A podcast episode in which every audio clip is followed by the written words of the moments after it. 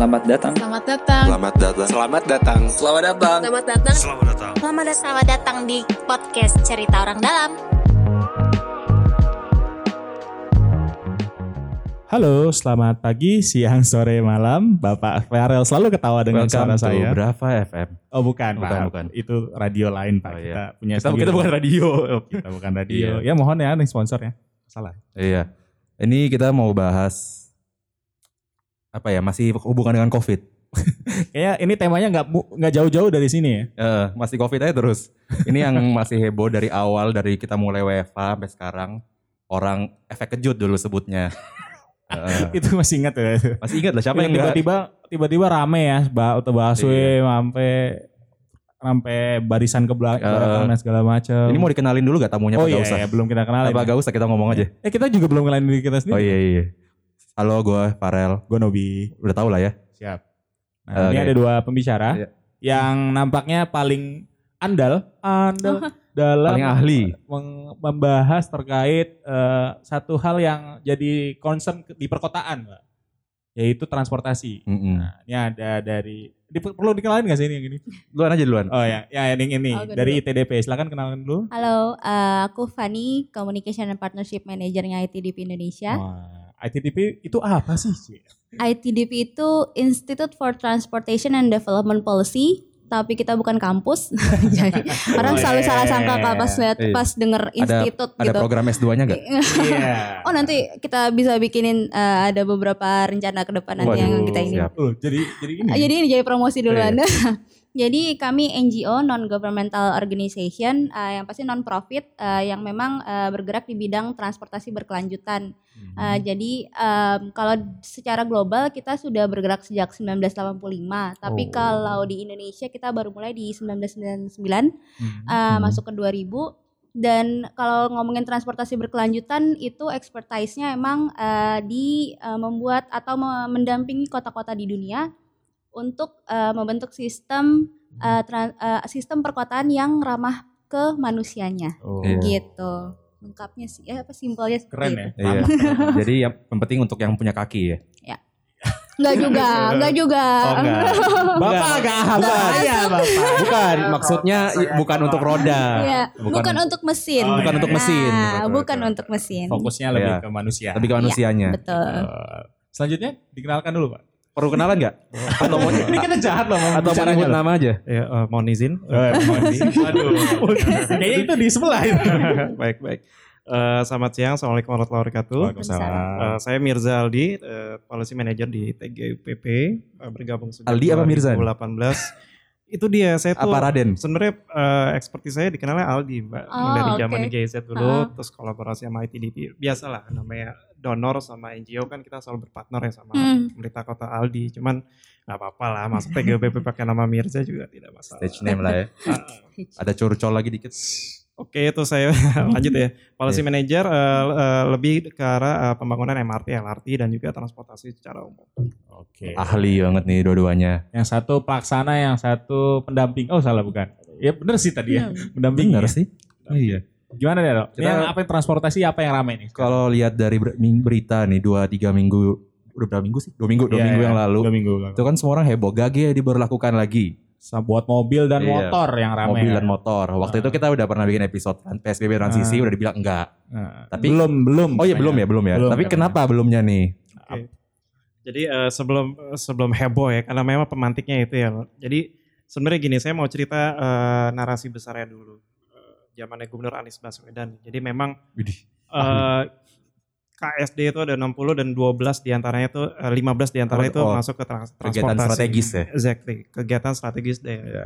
Dan ini mengindikasikan eh, prioritas anggaran. Hmm. Jadi so, memang memang eh, eranya Gubernur Anies Baswedan masuk ke eh, angkutan umum eh, transportasi perkotaan yang Hmm. berkelanjutan tadi. Makanya eh, kalau dari kalau teman membayangkan ya sebenarnya pekerjaan trans orang transportasi ini adalah saat orang memutuskan untuk memenuhi kebutuhan primernya dia. Jadi saat anda anda semua, Mas Nobi, Mas Farel berada di rumah, Hmm. terus anda mau mau memenuhi kebutuhan beli sabun, Hmm. mau beli pakaian, Hmm. terus di situlah titik titik eh, titik apa ya titik keputusannya itu di situ apakah anda akan melakukan Hmm. mobilitas atau anda hanya beli online kayak gitu. Oke. Nah, pada saat sebelum ada pandemi, fokus kebijakan kita tuh lebih mengimprove uh, kapasitas angkutan umum. Hmm. Uh, jadi sebagaimana mungkin Anda saat memutuskan ingin melakukan perjalanan, Anda memilih angkutan umum. Oke. Sehingga Jaklingko fokus ke pe- Perbanyak memperluas kapasitas, kapasitas, armada. Hmm. dan sampai Ya. first mile last mile dengan Sampai, uh, ya. mikrobus Mobil disusahin. gitu. Betul. Dan tiba-tiba boom Pandemi. corona, Ya. pandemi dan ini terjadi di belahan dunia. Naik Wah, angkutan umum menjadi bahaya Exactly. ya. Bisa jadi angkutan umum jadi klaster baru penyebaran gitu ya, Hmm. penyebaran dari corona sendiri. Sehingga kita me- merethinking, eh, mentransformasi narasi besar angkutan umum kita. Jadinya kita eh, policy-nya tidak hanya fokus di masalah eh, pengembangan kapasitas, tapi bagaimana orang bisa me- meri strategi, ya, mengatur ulang, mengkonfigurasi, mengkonfigurasi ulang Waduh, bahasanya tinggi tinggi sekali. Iya, iya. cara beraktivitas ekonominya mereka seperti itu. Kalau yang tadi Anda bekerja misalnya Mas Nobi, Mas Farel bekerja jam 8 sampai jam 5, kita ingin kalian berpikir bahwa oh coba fleksibel, mungkin jam 10 sampai jam 7 hari ini atau besok jam 6 sampai jam eh, 4 sore. Atau gak usah ke kantor. Atau selang-seling besok Iya. pagi. Nah, sehingga kebijakan besarnya sebenarnya di masa transisi adalah memperkenalkan bagaimana kita mengatur teman-teman masyarakat dalam melakukan eh, new norm, norma baru, bukan new Ah. normal, tapi new norm, norma baru, adab baru, cara Anda melakukan aktivitas. Dari situ transportasi itu adalah turunannya. Ah. Second layernya yang bisa mengakomodir kalian beraktivitas dengan yang tadi saya sampaikan. Jadi Ini kayak berasa kuliah ya. Iya. Bener. Gue langsung kayak mau nyatet gitu. Waduh. Siap-siap ujian ntar. Ini UTS-nya apa ini keluar? Ini ntar menit 30 ada kuisnya. Iya. udah siapin bolpen masih? Kita catat. Oke. Jadi eh, tadi dengan menyadari angkutan umum kita harus ada PR tambahan, Mbak. Ah. Jadi harus disinfektan segala macam Hmm. protokol Covid Hmm. disusun. Kita tahu konfigurasi ulang tempat duduk tempat duduk juga harus diatur. Tapi kita menyadari kita nggak mau harus penuh. Kita nggak mau masyarakat antri ya di stasiun dan halte. Dan opsi yang bisa dikembangkan saat ini kita memandang adalah alat yang paling ramah yaitu sepeda. Oke. Dan itulah pintu masuknya awalnya kenapa eh, sepeda ini masuk ke ke dalam eh, fokus utama kita di masa transisi ini. Iya. Nah, kenapa ganjil genap pertanyaannya Baru mau nanya. Kira udah lupa. ganjil genap. Iya iya. Gue nungguin dari tadi. Iya, nungguin dari tadi nih. Wah, ini kuliahnya mana? Latar belakangnya udah panjang. Mungkin pulpennya bisa dirawat dulu ya. Gue keyboard keyboard. pensil ya. Nah, eh, ganjil genap sebenarnya mendukung eh, supaya orang mengkonfigurasi ulang pola aktivitasnya. Hmm. ya dari tadi misalnya eh, dari teman-teman eh, aparatur pemerintah yang mengatur pola kerja masyarakat secara umum bahwa ganjil genap eh, ganjil genap adalah salah satu instrumen di sisi mobilitasnya agar orang bergantian dalam melakukan mobilitas. Ya. Kalau orang benar-benar harus keluar rumah nih, harus keluar rumah dan dia insecure dengan angkutan umum itu diterima, kita juga menerima. Hmm. Tapi tolong kalau anda naik angkutan pribadi ikuti aturan ganjil genap ya. Ya. Kalau ganjil genap, kalau Anda punya plat nomor ganjil ya mohon kalau memang perlu Anda keluar ya setelah jam 10, setelah jam jam ganjil genap misalnya. Atau eh, pagi sebelum itu eh, dimulai aturan Hmm. ganjil genap. Atau di esoknya. Jadi eh, memandangnya ganjil genap adalah instru- instrumen untuk eh, merubah eh, tata cara orang, adab norma baru orang dalam melakukan aktivitas ekonomi itu kuncinya sih sebenarnya. Oke. Begitu eh, Hmm. Mas Nobi dan Mas Farel. Ya, Jadi Jadi ganjil genap intinya buat supaya orang jangan pikir pikir dua kali lah kalau mau keluar rumah. Iya, Diatur lagi. Iya, jadi kembali lagi di rumah aja ya. itu lebih baik. Iya. sebaiknya. Cuma Sebaiknya. kan pada ininya banyak yang tetap harus WFO. Istilahnya sekarang ini ya. Padahal dulu juga kerja ya di Betul, World. Food Organization. Iya. Beda. Iya. Nah, lanjut nih ke ITDP. Tadi nyambung ya, bahwa kondisinya kan sekarang lagi rame eh, berubah semua semua hal dengan new normal dan segala macam bahwa kan ITDP fokus tadi ya di manusia dan untuk salah satunya mungkin fokus untuk eh, apa ya ngedorong orang buat ke transportasi publik. Hmm. Nah, tapi kan dengan kondisi kayak gini kan jadi kayak eh, apa ya? Apa istilahnya tuh kalau ini buah apa? Apa? Simalakama. Simalakama. Hmm. gitu kan. Waduh, Bahasa- itu jadul sekali saya. Bahasa sosok keren biasa Iya. aja. Jadi di satu sisi pengen eh, transportasi publik, tapi di satu sisi lain ya tadi takut Hmm. takut virus dan segala Hmm. macam. Iya. Nah, ITDP ini mandang soal Hmm. kegalauan ini gimana? Jadi kalau ITDP sebenarnya untuk em, ketika ada term transportasi berkelanjutan Hmm. sebenarnya eh, kota itu eh, isinya eh, bukan eh, apa komponennya tuh bukan hanya satu atau em, eh, satu eh, satu moda atau satu alat atau satu cara gitu. Jadi eh, dari awal memang eh, satu kota yang misalkan berpihak kepada manusianya humanis itu eh, yang kita sebut dengan transportasi berkelanjutan eh, pasti memiliki eh, transportasi publik Hmm. yang terintegrasi dengan eh, si non motorized transport. Hmm. Jadi ada berjalan kaki sepeda dan ya. ya. bersepeda. Skuter yang dulu tuh juga. Betul.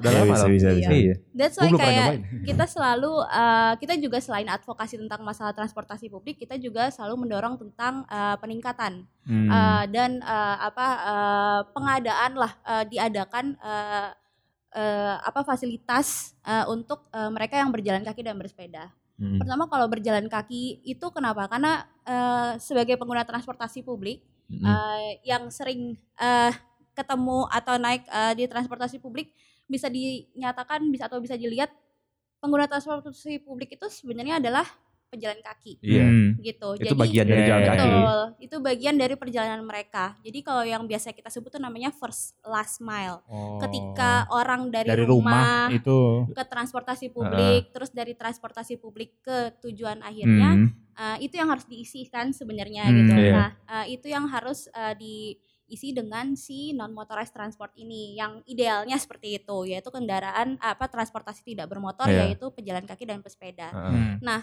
Uh, oleh karena itu ketika negara-negara uh, ketika si Covid ini menyerang Hmm. gitu ya. Negara api. datang, Negara, negara api ya. menyerang Heeh. uh, kota-kota yang sudah terbentuk uh, apa uh, jaringan uh, trotoar, jaringan penja- apa uh, Oh. jaringan jalur sepeda Iya, dan iya, uh, iya. transportasi publik mereka punya pilihan. Iya. Hmm. gitu. Jadi uh, apa warga tuh punya pilihan ketika mereka misalkan takut naik uh, transportasi publik Hmm. ternyata mereka bisa pakai uh, sepeda Jalan. atau Hmm. mereka cukup berjalan kaki gitu. Itu Iya. nanti emang uh, banyak lagi sih ininya apa elemennya lagi. Nanti belum ada TOD, Hmm. belum ada Hmm.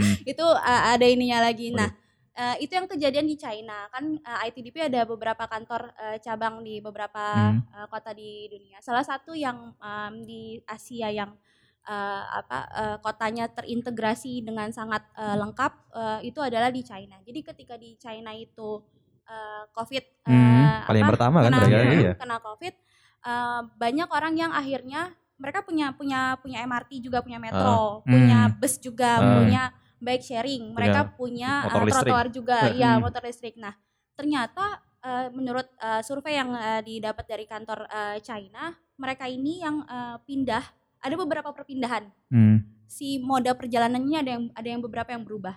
Ada yang tadinya naik metro, dia jadi naik bus. Jadi ada peningkatan penggunaan bus. Hmm. Ketika ditanya kenapa, karena Iya. mereka ternyata takut di di dalam ruangan yang tertutup. sangat tertutup. Hmm. Jadi kan mereka harus ke Emang underground. Ya, bus kan Oh, bisa buka Iya, kaca, Pak. Oh, iya, iya. Jadi jadi karena Ini bus mereka harus ke kira? underground. karena mereka harus ke underground, Bisa akhirnya mereka ya. ya, PlayStation. akhirnya mereka pindah ke eh, apa eh, bus. Bus. Ketika bus eh, mungkin mereka juga masih merasa eh, kurang ini, mereka memperpendek perjalanan busnya dan pindah ke sepeda. Oh, Karena soalnya banyak bike sharing sana. banyak bike sharing di sana akhirnya banyak orang yang eh, dan yang eh, menarik adalah jum ini em, jarak. Jadi jarak yang tadinya mungkin mereka cuma 300 meter cuma dari kantor eh cuma dari stasiun ke mana gitu yang jaraknya 300 500 meter. Ternyata itu eh, bertambah jaraknya. Oh, karena gak mau karena dibahas lama-lama. betul mereka nggak mau dibus lama-lama mereka pindah ke sepeda jadi jaraknya jadi lebih jauh gitu. Dan durasi Hmm. pemakaiannya juga jadi lebih panjang si sepedanya ini. Gitu jadi emang kalau dari ITDP kita mungkin menekankan em, warga itu harus punya pilihan gitu semakin banyak pilihannya Iya. semakin em, eh, apa nyaman dan merasa aman juga warganya terutama selama pandemi ini Mantap. Pilihan. Apakah warga Jakarta punya pilihan? Wah, perlu Iya. ditanyakan ke Bapak yang sebelah saya. Iya, apakah kita sudah menyiapkan cukup banyak opsi ya buat Ayo. mereka? Kan Iya. tadi katanya arahnya mau ke sepeda ya. Nah, apakah sudah sepeda ini sudah nyaman gitu? Tadi jadi pilihan. Jadi memang sebelum pandemi sendiri ya, kita sudah membangun ya salah satu prasarana cuman memang masih simpel di Sudirman Tamrin. Jadi Oh, memang jalur sudah- sepeda. Betul, Oh, jalur sepeda. Jadi eh, walaupun masih di apa satu Ya, apa satu kon, aspal ya, pakai kon ya, pakai betul. kon doang. Nah, Tapi memang semangat untuk bersepeda Ah. itu sudah di sudah di, didorong oleh gubernur kita sejak awal sebelum pandemi. Dan ini adalah momentum yang tepat dari dua sisi, dari sisi customer, dari demand, dari user, dari masyarakat, Hmm. dan juga dari sisi Iya. kebijakan. Udah banyak yang beli sepeda Ramai ya banget di loh toko-toko sepeda. ya. Gue kalau pulang sore-sore tuh kayak takut kesenggol gitu mereka Iya. Jadi kita ingin Pemprov ingin memanfaatkan momentum ini Oh, untuk lebih oke. mendorong agar eh, prioritas anggaran kita lebih fokus ke jalur sepeda. Hmm. Apa pun resource yang kita miliki, kita harus bisa sediakan fasilitas eh, jalur sepeda itu Hmm. di eh, kota kita di Pemprov DKI ini. Hmm. Dan ini yang sedang kita dorong. Kita kemarin eh, engage eh, rapat dengan eh, beberapa komunitas bike sharing, Hmm. terus eh, bahkan di rapat eh, pimpinan kita Pak Gubernur ITDP Mbak Vela waktu itu paparkan tentang konsep sepedanya juga dan Hmm. jadi memang ini sudah masuk pipeline-nya anggaran kita walaupun di di, dinas, di dinas perhubungan dan Hmm. juga dinas lainnya. Jadi sebenarnya eh, kita eh, harusnya lebih lebih masif Hmm. lagi eh, kilometernya eh, apa ter- terkait dengan penyelenggaraan eh, jalur sepeda dan juga mengengage lebih banyak para operator bike sharing. Bahkan BUMD kita pun juga sedang menggagas kerjasama Transjakarta masalah bus. Mereka lagi lagi lagi mencoba mencari eh, apa ya partner dengan para operator bike sharing untuk melakukan kerjasama. Jadi bayangkan kan kalau anda bisa melihat eh, ada bike rack di depan bus Oh. Transjakarta dan ada parkir sepeda Itu udah setiap semuanya atau baru ini baru rencana, Oh, baru salah rencana. satu opportunity-nya. Ini semangat yang mau kita dorong Siap, siap, siap. Di setiap lengan eh, Pak Gubernur yang miliki. Keren. Salah satu dinas perhubungan, satunya lagi adalah Iya. BUMD. Banyak lengannya ya. Banyak, dua sih. Kayak Kanan dan kiri. kayak dewa-dewa Indo gitu yang 100. Betul. Jadi eh, itu sih eh, komitmennya. Jadi eh, semoga eh, semangat kolaborasi selama ini yang sudah sudah terbangun. Kata ya. kuncinya muncul ya kolaborasi. Gue udah lama gak denger ya. semangat kolaborasi ini yang selama ini muncul dan juga berkembang terus. Kalau saya mau cerita ya kenapa berkembang karena kemarin kita eh, baru meresmikan empat stasiun Hmm. yang ditata. Promosi dulu ya. Betul, Tanah Abang, Senen, eh, Juanda. Juanda dan juga Sudirman.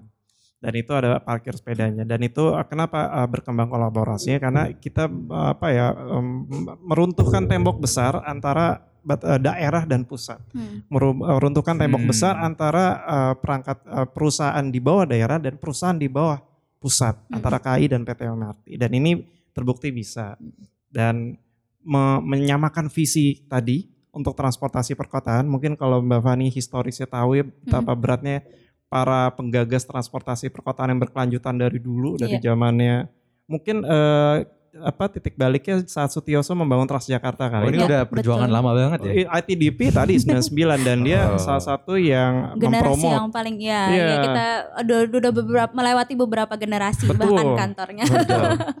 dan iya salah satu yang mempromot 2004 eh, TJ pertama kali dibuka. Jadi di titik itulah pertama kali kita memperkenalkan transportasi berlanjutan dan terimplementasi. Hmm. Dan ini menjadi contoh akhirnya se Indonesia walaupun konsepnya masih separuh-separuh. lah.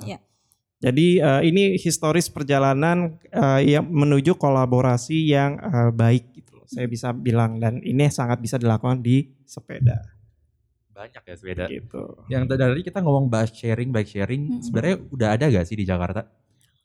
Sebenarnya em, konsep gini, ketika eh, kita pernah beberapa kali eh, mengajukan atau eh, apa eh, mem- nge-push gitu kali ya Iya. bahasa ininya. Untuk eh, ada eh, atau ya dimantik di, di- apa ada, jadi pemantik lah. Kalau ini tuh ada konsep seperti Ah, ini ah. gitu di kota-kota Kalian di bisa loh dunia. buat kayak gini gitu. Iya, di si- kayak memungkinkan sekali di sini. Waktu ini eh, omongan orang awam aja ya. Iya. Ketika konsep ini diperkenalkan tuh orang pasti yang pertama Langsung, sih tuh? Langsung ini langsung enggak bukan skeptis ke? nanti hilang sepedanya. Netizen. Iya, Pasti benar, itu. benar, Nanti kalau sepeda saya bawa pulang bisa saya pakai gak? Betul. Iya. Itu pasti yang pertama kali eh, apa langsung eh, apa eh, Ah. tercetus lah ketika ada konsep si bike sharing ini. Memang sangat sangat eh, mungkin kayak terlalu apa ya? Utopia Iya. banget gitu kayaknya kayak kalau di sini kayak tuh nggak mungkin gitu ya? kayak Ah. kayak nggak eh, ya orang-orang tuh kalau suka suka dibercandain kabel aja hilang mbak di sini apalagi sepeda gitu kan itu pasti selalu selalu muncul kayak gitu Em, pad- eh, dan sebenarnya eh, boomingnya si bike sharing juga nggak nggak belum terlalu lama ini kan di beberapa kota Iya. di China bahkan eh, di Di sana tuh sampai trotoar ada penuh gitu. aplikasinya, aplikasinya juga kan kalau nggak Iya, salah ya. Iya. Betul. aplikasi Jadi ada beberapa generasi sebenarnya si bike sharing ini. Yang paling booming itu ketika uh, mereka sudah integrate sama apps Hmm. dan tidak harus pakai dock. Jadi udah kayak eh, apa ojol tapi udah nggak pakai pengem, apa eh, ada- driver, iya, ada driver. drivernya adalah kita sendiri gitu. Itu yang paling booming di 2016-an kalau nggak salah dan itu ada di Singapura ada dulu- sampai ada bermacam-macam Oh, bermacam-macam operatornya. warna. Heeh, bermacam-macam warna sepeda apa dan lain-lain Dulu gitu. heboh loh ada foto yang di- jadi gunung lah. Oh, iya. dibuang-buang. Akhirnya- Karena akhirnya saking ya. saking supply banyaknya. dan demandnya tidak ini Nggak tidak match. tidak match Hmm. gitu. Nah eh, itu pun eh, baka- eh, ada dan itu eh, salah satu generasinya yang paling eh, yang eh, paling baru. Dan eh, sepanjang si bike sharing ini berevolusi gitu kita juga eh, selalu eh, apa bawa konsep ini dengan ya dengan yang dock dengan yang tanpa Hmm. dock dengan skema bisnis yang Hmm. eh, apa kalau di Eropa itu kan kebanyakan public bike sharing jadi kotanya yang Oh. ngebiayain yang subs subsidize Oh. eh, subsidize eh, si, Oh si kayak Boris sharingnya Bike, Santander Bike ya gitu. kayak di eh, ya di Paris ada di London kayak gitu-gitu tuh pasti di apa biasanya mereka di subsidize nah ya kalau yang di Asia ini makanya kenapa kemarin yang demand supply-nya beda karena opera- operator swasta yang banyak eh, apa berperan di situ Hmm. Nggak terkontrol gitu. ya mereka. Mm-mm. Nah, eh, ketika di- sampai di Indonesia atau di Jakarta, ya itu bermacam-macam hal itu yang kita coba apa ya? Kita coba eh, kenalkan. Kulturnya approach. beda. Em, mungkin ya, eh, mungkin salah satunya itu atau eh, orang belum ada yang berani, Berani. Ah, Iya. untuk oke. ambil resikonya gitu. Tapi kita sempat Operatornya nih maksudnya. Iya, betul. Kira usernya. Karena salah satu yang yang eh, yang menghalangi orang bersepeda nomor satu itu adalah nggak punya sepeda. Yes. Jadi Hmm. bukan masalah nggak punya kultur atau apa, tapi nomor satu adalah nggak punya sepeda. sepeda. Jadi memang sih bike sharing ini adalah salah satu apa ya eh, komponen eh, atau fasilitas bersepeda yang bisa ngedorong orang untuk bersepeda karena oh sepeda disediain. Iya. Keputusannya nanti mereka akan pakai sepeda itu terus atau mereka nanti akhirnya beli sepeda sendiri kan berawal dari situ sebenarnya. Nah itu yang eh, coba kita dan kayaknya dari 2018 sempat udah ada muncul satu operas, eh, operator swasta yang masih konsisten sih sampai sekarang. Sih. Eh, tapi Udah dua tahun. iya, tapi akhirnya eh, dia lebih banyak di kota satelit Iya. Dekat di komplek dekat rumah gua ada sih. di Serpong Bintaro, ya. Serpong Iya, ya. Depannya G. Boleh boleh disebut aja goes. Iya, goes. goes. Sebutin aja sih kayaknya. aja. Iya, gak ada yang dengerin kita Iya, juga sih. dengerin. Iya, benar juga. Kita sudahi aja nih. Iya. Jadi gak usah lanjutin ya. Iya, jadi si Goes ini termasuk yang lumayan konsisten karena dia buka layanan terus gitu Ah, sampai di Monas sampai kalau nggak salah sempat ada deh. Iya, Ada ya? di Monas sempat ada, kelas tapi Monas Sempat lagi nggak beroperasi kan. Oh, jadi iya. sama- Udah mau buka loh BTW Ah, oh, iya, kalau yang iya. dengerin Oke. ini. promosi lagi. Promosi.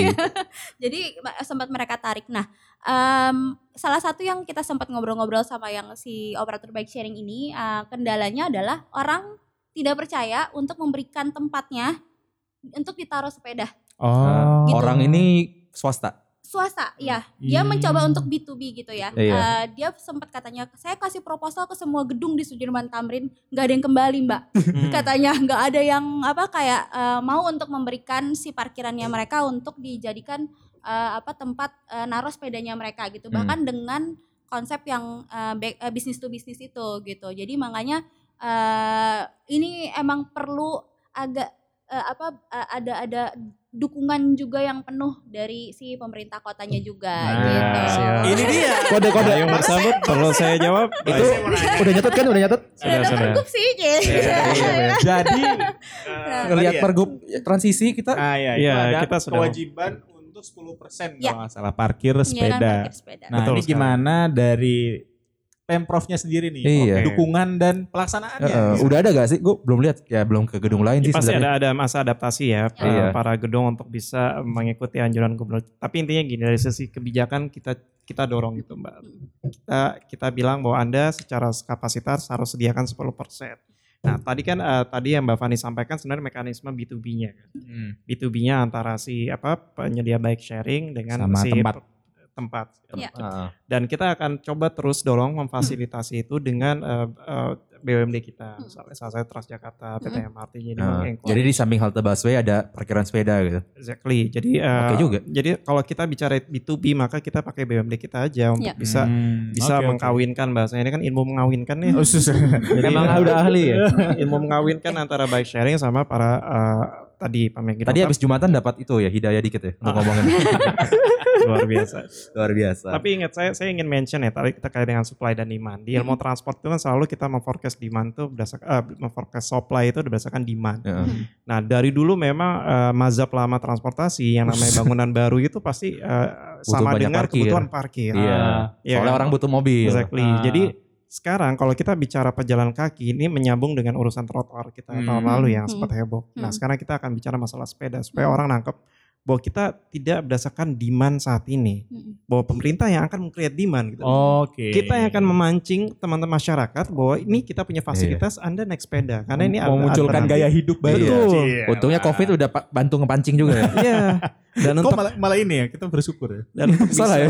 dan untuk bisa mengkampanyekan ini Mbak Fani, kita bersyukur ITDP mau bantu dan Hmm. sama-sama membangun eh, tadi komunitas terus berkolaborasi Hmm, bersama.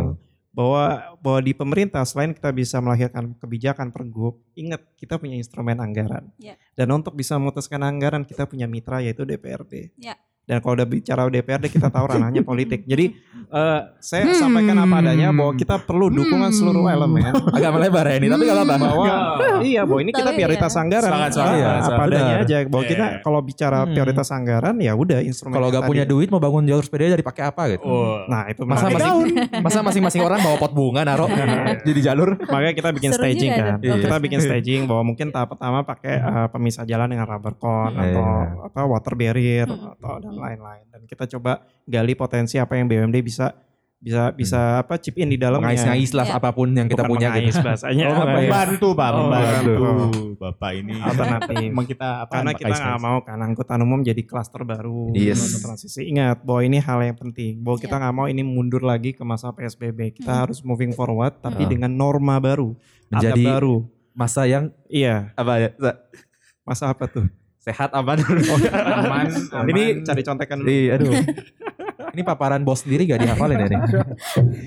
iya Aduh. pokoknya pokoknya gitu intinya eh, untuk norma baru ada baru bahwa semuanya harus eh, apa ya bersatu padu lah bahasanya dan eh, kita juga menyadari butuh adaptif ya tadi makanya perlu dikampanyekan lebih lebih lebih kuat lagi lebih Hmm, masif iya. lagi Iya. Udah ada gak sih contoh yang tadi parkir gedung yang udah mall yang udah nyediain parkiran sepeda sama shower? Jadi em, sebenarnya kalau dari teman-teman Bike to Work mungkin mereka lebih tahu, tapi emang eh, kita lihat juga jarang sih, karena mereka Iya. juga masih eh, masih eh, jadi salah satu eh, ininya apa eh, concernnya teman-teman yang eh, Bike to Work terutama ya, Hmm. karena mereka kan jarak jauh gitu. Heeh. Nah, eh, tapi semenjak em, si pandemi ini Oh iya, terjadi, belum jalan-jalan kemudian juga ya? ada lonjakan eh, Naik sepeda. penggunaan sepeda, terus Pembelian juga sepeda naik ya katanya. Iya katanya eh, kemarin ada salah satu toko olahraga gede banget gitu cuma tinggal sisa empat sepedanya. Waduh. apa nih Decathlon? Ah, iya. boleh nyebut merek Gak apa-apa kan, Oh, belum- boleh. dengerin kita. Santai aja. Iya. Kita menunggu disponsori Iya. Jadi kita emang suka sekalian sebut ya. merek. Iya, Ini kayak waktu awal-awal Nintendo Switch ada yang PS 12 juta nih sekarang sepeda yang naik ya. Iya. Iya jadi eh, plus waktu dikeluarkannya pergub eh, yang eh, masa transisi itu kayaknya dan juga jadi terus ada de- desakan dari masyarakat kita tuh sering dapat mention ketika ada gedung yang Gak, oh, gak ternyata nyediain. ternyata ada enggak justru yang ter- Nyediain. se- Oh yang nyediain justru. Karena jarang ya. Jadi Oh, dikasih tahu eh ternyata lebih si gedung ini ada gitu ya. Terus eh, kemarin juga ada yang eh, aduh aku ada yang sempat eh, bilang berharap eh, pusat apa tempat belanja gitu eh, ada ada tempat parkir Hmm. sepedanya. Terus dia mention lagi kemarin eh, besoknya Oh udah ada ternyata di Wow. sini gitu. Jadi sebenarnya emang eh, makanya kita juga ngerasa kayak momen ini ketika eh, kita sebenarnya ini eh, ini adalah satu apa ya satu krisis yang baru gitu semua orang belum pernah mengalami krisis yang seperti ini gitu kan ya Eh, jadi juga dari awal kita banyak eh, melihat eh, apa memantau melihat perkembangan kota-kota di dunia itu seperti apa gitu. Dan ternyata trennya semua sama. Mereka akhirnya pindah ke sepeda gitu dan eh, bahkan eh, nggak usah jauh-jauh yang di Eropa atau di mana Filipina Hmm. aja eh, ternyata terdapat pelonjakan eh, apa jumlah pesepeda yang cukup signifikan sampai akhirnya mereka juga bikin pop up bike lane itu gitu. Nah, eh, ketika itu juga terjadi di sini eh, kita juga udah sempet eh, ngeliat eh, si apa ya trennya ini ketika orang-orang ternyata apalagi sebelum masa PSBB Mhm. udah eh, ta- eh, apa masih takut eh, masuk apa naik KRL Oh naik waktu transportasi zaman-zaman publik, awal-awal heeh. WFH itu ya. Terus orang-orang udah mulai WFH, jadi kan jalannya sepi Iya. dan mereka akhirnya memutuskan untuk kayak yaudah deh pakai sepeda aja Iya. mumpung jalannya Mumpung sepi ya, Ah, nggak nggak takut kesenggol. Iya, terus ternyata makin gitu banyak orang yang merasa gitu. "Ha," ditambah juga ketika berada di rumah selama tiga bulan gitu dua bulan tiga bulan kita manusia sosial tuh kan sebenarnya bukan manusia sosial ya sebagai manusia yang juga butuh untuk uh, keluar Hmm. nah Lama keterbatasan ketemu. betul ketika ke ruang gini mall tutup restoran nggak bisa ke taman juga tutup Heeh. gitu kan jadi akhirnya mereka Ya udah, cari moda aja. yang aman ya kan ya ternyata mereka pikir sepeda itu adalah satu moda yang aman ketika mereka bisa bergerak sambil Hmm. rekreasi lah istilahnya Iya. gitu jadi Yeah. makanya keluar semua orang-orangnya gitu dan pakai sepeda ya, betul. Pemandangan ya. Makanya kita pengen momentum ini ketika orang yang jadi mulai apa tertarik untuk bersepeda, Mhm. ini yang harus jadi uh, momentum di mana oh ini bisa nih kita Bisa ubah nih, ya. uh, uh, karena kadang-kadang banyak juga yang Geser tadinya dikit nih, cuma ya. tadinya cuma olahraga mungkin niatnya tapi Iya, lama-lama oh enak minggu ya. Iya, mau ke Indomaret ya naik sepeda aja gitu. ya, oh gitu. Iya, Jadi betul. nah itu yang Ah. coba kita inin momentumnya gitu. Covid Ah. ini benar-benar blessing in disguise ya.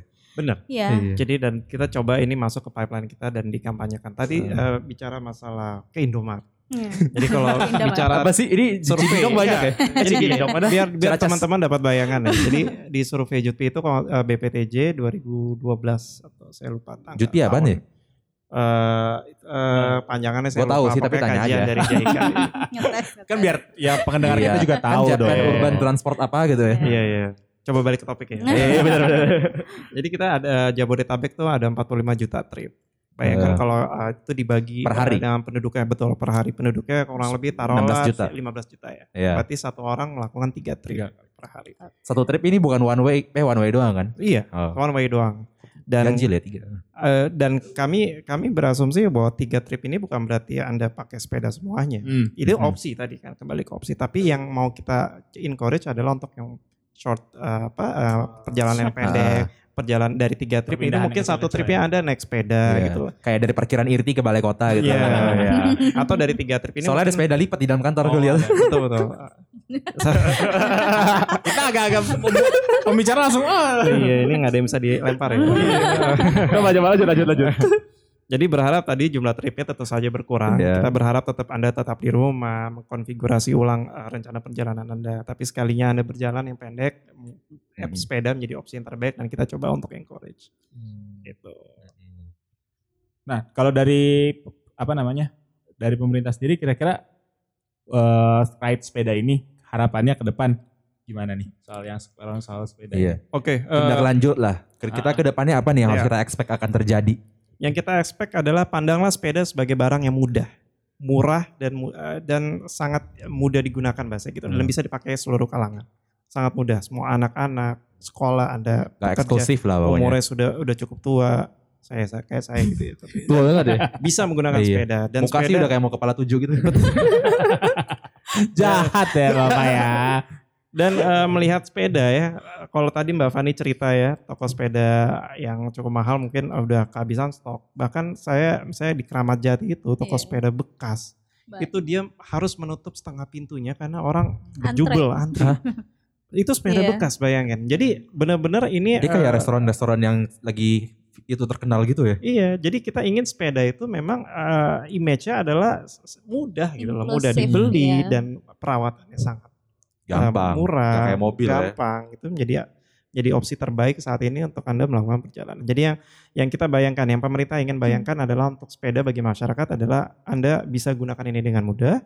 Kalau Anda tidak yakin untuk membelinya dulu, Hmm. gunakanlah bike sharing ya kita akan dorong Ya. operatornya dan fasilitasnya dan jadikanlah ini habit yang baru bagi anda untuk beraktivitas sehari-hari kalau memang eh, tidak perlu dipaksakan untuk kilometer yang cukup jauh mungkin Hmm. anda bisa dengan bike sharing bisa transit dulu dengan angkutan Hmm, umum dan tugas nyambung. pemerintah adalah menjamin angkutan umum kita seminimal mungkin eh, apa ya terjadi penyebaran virus jadi Iya. Iya. itu tugas pemerintah untuk menjamin eh, operatornya bisa eh, menjamin bisa melaksanakan itu. Jadi itu sih harapan Hmm. bagi kami dan Hmm. tentu saja ini bisa didukung oleh seluruh stakeholder.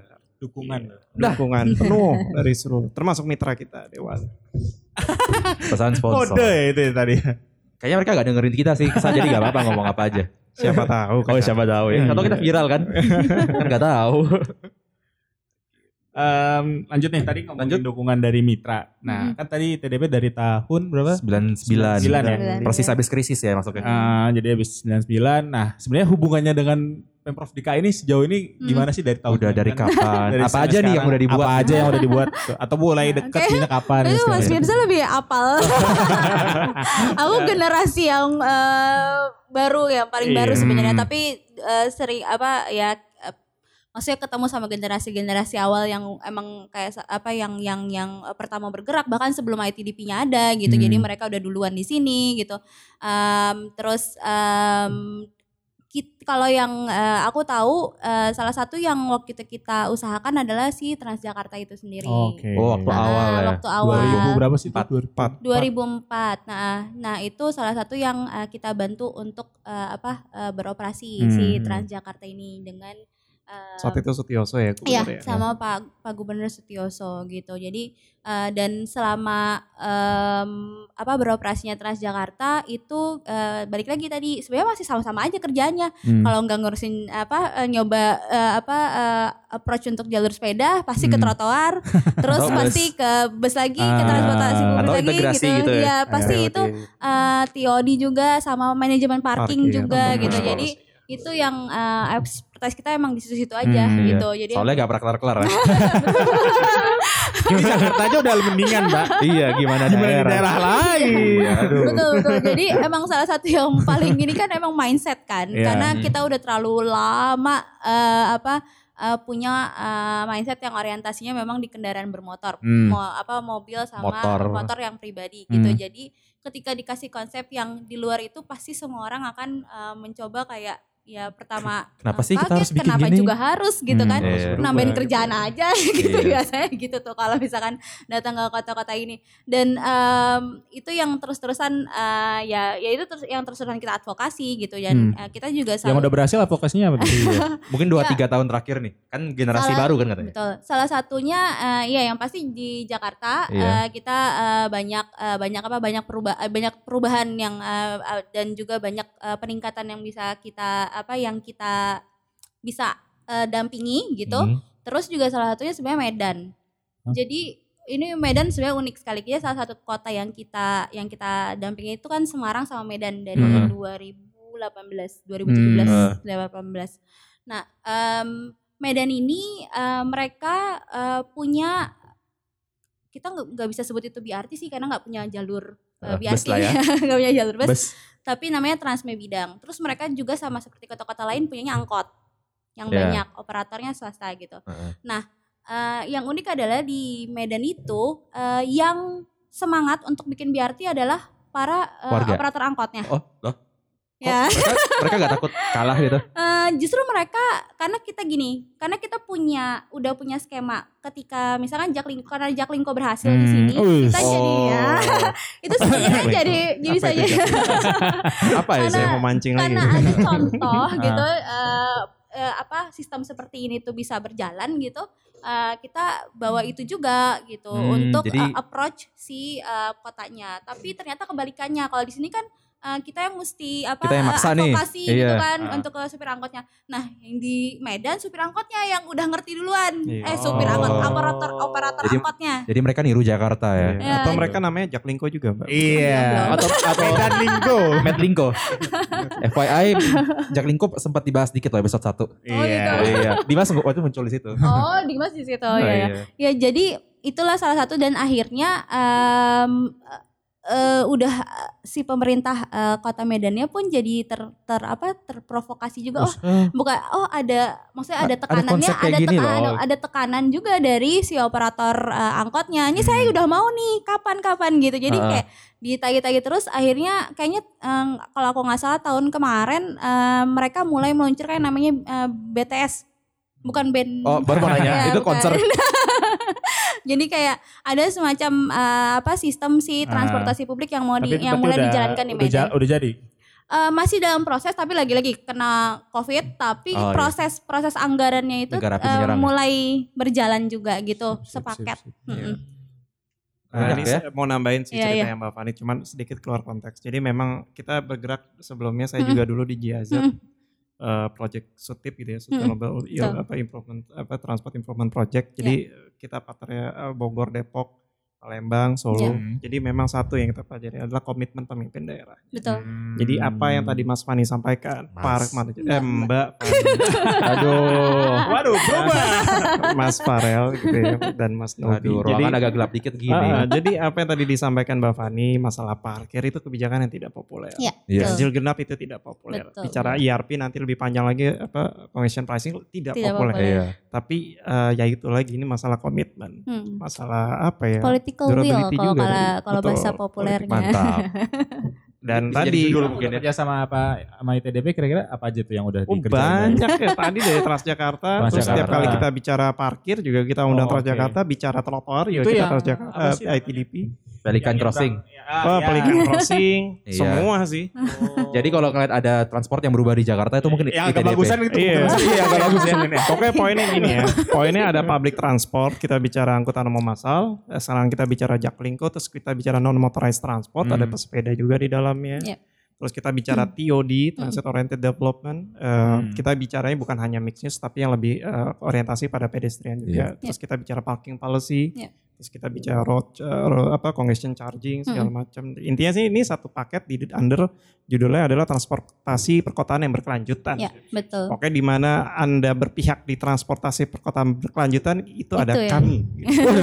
DKI dan Sabar, ITB. sabar, Pak, sabar. Tunggu, ini ini mejanya baru dipasang ya, tolong jangan dirusak. Kami gak ada terdepan gitu ya. Siap. ini kayak iklan-iklan connect busway gitu. udah ya kali ya. Ini udah Udah 40 menit nih. Ini 40 episode menit. terpanjang Aku kita. boleh nih. promosin satu programnya Silakan. IDP nggak? Boleh boleh, boleh, Boleh. boleh. Jadi eh, karena eh, ada momen di mana eh, bersepeda ini jadi sesuatu yang heboh lah sama dua Hmm. minggu ini. Ini sebenarnya program yang udah lama mau kami jalankan tapi akhirnya bisa dijalankan. momennya pas sekarang Ya, Sepeda em, berbagi momennya ya? pas. Betul, sepeda berbagi. Jadi em, intinya kayak eh, sebenarnya ini konsepnya bike sharing yang tadi dibilang itu. Cuman eh, kami ada satu apa ya em, inspirasi lagi di mana em, ini berbasisnya kerelawanan dan non profit. Oh, Jadi intinya eh, kita pakai yang per- yang tahap pertama ini kita pakai sepeda yang ITDP punya, Hmm. di mana kita minjemin sepedanya ke Hmm. orang yang mau pakai sepeda. Jadi mereka tinggal daftar ke kami WhatsApp, terus eh, mereka ambil sepedanya selama satu hari itu bisa mereka pakai sepedanya mau ke kantor, mau ke apa buat eh, rekreasi jalan-jalan atau apa. lagi. Tapi dibalik ya betul, Iya dong. dibalikin lagi ke tempat eh, penjemputan. Nah kita udah lima hari, lima hari berjalan. Terus em, ternyata tujuan peminjaman sepeda ini kita nggak nyangka. eh, Liburan? Enggak, justru malah yang pertama kali. Oh, salah. eh, tujuannya berbeda-beda. Pertama kali minjem eh, dia nanya gini, eh, boleh nggak sepedanya saya pakai buat nganterin pesanan? Ternyata dia punya layanan just tip. Oke. Oh, ini lagi terkenal sih. Iya, Ya. jadi dia biasanya dia just tip yang dari Jakarta Timur ke Jakarta Pusat, dari Jakarta Pusat ke Jakarta Timur. Nah, ini dia lagi nganterin pesanan sama mau mau beli pesanan yang dari Jakarta Pusat jajanannya. Jadi dia kemarin minjem dia, dia beli sepedanya. Tepay kayaknya. Iya, dimsum, dimsum. iya, betul. Oh, udah udah ini jangan-jangan itu ke timur loh. Saya ya. martabak, Iya. martabaknya. Saya ke timur itu. Iya. Jadi eh, dia pinjam sepeda dari kantor kami, terus dia anterin pesanan ke ke arah Gajah Mada, kebun kacang, terus gondang dia dan sebagainya, terus balik lagi. Lucu juga ya. Terus eh, nah terus yang eh, ini yang repeat order cie, Rep- rep- ada ada yang repeat order nih selama Ah. lima hari ini. em, ternyata malah kebanyakan yang pergi ke kantor. Jadi mereka turun di stasiun eh, KRL, mereka ambil ke- kebetulan kantor kami tuh deket banget sama stasiun Gondang Dia kan? KRL Gondang Dia. ha. Jadi mereka turun di situ, mereka pinjam sepedanya, mereka bawa ke kantor. Terus habis itu mereka pulang lagi ya udah di situ lagi gitu dan itu repeat order lah jadinya kayak "Mbak, Oh. aku besok pinjam lagi ya gitu. Nah ini Apalagi kita baru ya. ini. ya kita baru tahap satu baru ada lima sepeda tapi ini kan kolaborasi sama Bike to Walk uh, Hmm. Indonesia. Hmm. Nanti di tahap kedua akan ada lebih banyak sepeda uh, dan juga kita mau memperluas titik pengambilan dan uh, pe- pengembalian si Ah, drop. sepedanya itu gitu. Cuman memang yang saat ini satu sepeda ini cuma untuk satu orang per hari karena masalah kebersihan. Yes. Iya betul. Nah gitu, jadi cuma satu orang itu yang kita kita Oh, disinfektan, oke. jadi mereka dia balik lagi diinfek- disinfektan juga. Jadi itu lebih ke masalah si sanitasinya. Nah em, itu sih silahkan untuk kalau tertarik bisa kunjung kita ada IG, sam- ada Instagram sama Twitternya di @sepeda berbagi. Keren, keren, keren. Pas banget tuh. Undang dia tuh tahap Betul. dua kita penataan Oh, gitu. stasiun loh. Kirain ada yang mau minjem dari Iya, kirain mau dia minjem loh. ke sini. Sekalian promosi. kontak WhatsAppnya udah di Iya. Terus saya nggak salah kota abang boleh tuh. Boleh lah. Bapak malah pengen ya. Iya. Mahal eh, bayar tol. Mahal. nih. Ya, Eh, mungkin ini- apa nih? Jadi kita Mau ada pesan sponsor atau udah mau tutup nih? Penutup mungkin dari masing-masing dari penutup. Eh, boleh deh untuk menutup. Jadi intinya gini. Banyak mau nih ini. Doa penutup ya. gregetan soalnya. Ini ceramah kultum penutup. Iya. Ya, eh, intinya gini ya pesannya satu bahwa kita ingin eh, memperkenalkan norma baru, cara beraktivitas yang baru dan mem- meminta masyarakat untuk mengkonfigurasi ulang Mm-mm. cara mereka melakukan aktivitas ekonomi. Dan untuk bisa eh, melakukan aktivitas ekonomi, eh, carilah eh, alternatif moda baru yaitu yang akan kita perkenalkan yaitu sepeda. Bantulah dukung kami. Modal lama yang baru lagi. Ya, Iya. bantulah eh, kolaborasi dengan kami karena proses untuk bisa fokus ke sepeda ini tadi cukup panjang. Mm. Political will kita ada nih sekarang, Hmm. manfaatan. Sisa demandnya aja tolong dibuat ya. Betul. Kita mencoba create demand, dibantu Iya. teman-teman tadi ITDP dengan para apa uh, bike sharing dan semoga ini diterima oleh masyarakat dengan baik eh, Amin, tanpa amin. perlu adaptasi masa adaptasi yang cukup lama didukung oleh seluruh stakeholder dan menurut saya stakeholder transportasi umumnya menerima mendukung Ya. ini semua. Amin. Jadi oh, kita bicara nama-nama besar gitu ya Prof Danam, saya Pak Bambang Iya. Susantono Iya. artinya pada intinya message-nya adalah ke sana dan ini terjadi di luar negeri juga di Iya. Milan di, di mana pun. Jadi eh, kita bukan meng-create hal yang baru Iya. bahwa ini memang ada di depan Kita mata. mensejajarkan Jakarta dengan kota-kota dunia ya. iya. Ah, Kurang lebih begitu. Betul, betul. Menuju. Menujunya masih Menuju puncak. Penutup dari Um, mungkin aku lebih akan uh, fokus ke sepedanya kayak uh, iya kita harus uh, benar kata Mas Mirza kita harus uh, mencoba mengubah mindset karena sebenarnya sepeda itu bukan barang baru tapi sesuatu yang bahkan sebelum si pandemi ini berlangsung Sebelum ada uh, mobil. sudah banyak pesepeda yang um, apa ya yang yang warga Jakarta yang menggunakan sepeda untuk uh, dijadikan moda transportasi bukan Hmm. hanya untuk olahraga Iya. atau rekreasi Karena itu kalau masuk betul kalau masuk masuk ke kampung kota itu yang paling jadi eh, moda andalan eh, ibu-ibu dan anak-anak itu adalah sebenarnya sepeda terus belum Hmm. lagi eh, kurir sepeda nah udah ada yang pernah pakai belum nah Iya. kurir sepeda ini bah- bahkan bisa jadi bukti kalau sepeda sebenarnya juga bisa jadi peluang eh, bisnis atau ekonomi juga gitu Kirim Nah, itu. Betul, dan si kurir sepeda ini sekarang udah mulai bertambah operatornya nggak cuma ada satu tapi ada beberapa banyak bahkan di setiap eh, wilayah kota Jakarta itu mereka bikin sendiri juga gitu baik Oh, individual betul, ataupun doang. mereka ber apa ber eh, berkolaborasi lagi dengan eh, kurir sepeda yang lain. Jadi eh, apa harapannya sih atau ininya eh, orang-orang bisa mulai lebih melihat lebih Iya. eh, lebih luas lagi lah Iya, tentang sepeda, makna pesepeda tuh eh, siapa sih gitu. Gunanya sepeda tuh apa sih? Iya betul dan eh, pesepeda itu nggak cuman yang terlihat mungkin di media atau yang kelihatan cuma di jalan besar Bukan ternyata banyak juga. warna-warni. harus yang nyeplak-nyeplak gitu. Sepedanya harus mahal-mahal juga. Iya dan nggak selalu juga. harus mahal. Yang penting kan Iya. pasti fungsi dan yang pasti pus- eh, perlu diketahui tidak semua pesepeda eh, apa eh, tidak semua kemampuan orang untuk bersepeda itu sama. Yes. That's why fasilitas untuk eh, mem- eh, apa eh, infrastruktur yang memfasil- untuk memfasilitasi mereka itu sangat diperlukan. Aku sering ditanya soalnya, Mbak eh, standar keselamatan eh, kalau sepedaan tuh mesti eh, apa sih? Aku Nah, bilang tidak ada yang bisa menyelamatkan pesepeda kecuali fasilitas pe- pesepeda Yes. yang aman dan nyaman karena. Dan Allah Betul. Taala. Akhirnya keluar juga. Suasana Jumatan itu. Pancing loh dari tadi tuh. pas ya ditunggu tuh ya, kayaknya ya, ya. ditunggu-tunggu gitu. Dan tadi kita dipancing loh itu. Ya udah. Iya, karena ini betul itu dia. Semoga ya, ini inilah. Mm. editor udah track-track durasi kepanjangan. siap. Dia capek ngeditnya katanya. Iya, iya. Ya, Makasih banyak buat Mas Mirza Ya, gitu. Masih Mirza. Fani Iya. Fani atas apa ya obrolan ya kuliah. Kuliah Tadi ada kuis loh katanya. oh iya kuisnya di- ada Nggak ada ya? sih. Eh, semoga tadi eh, ke depannya kita punya transportasi yang publik yang berkelanjutan Lanjutan. Amin. Amin. thank you Thank Thank you. you.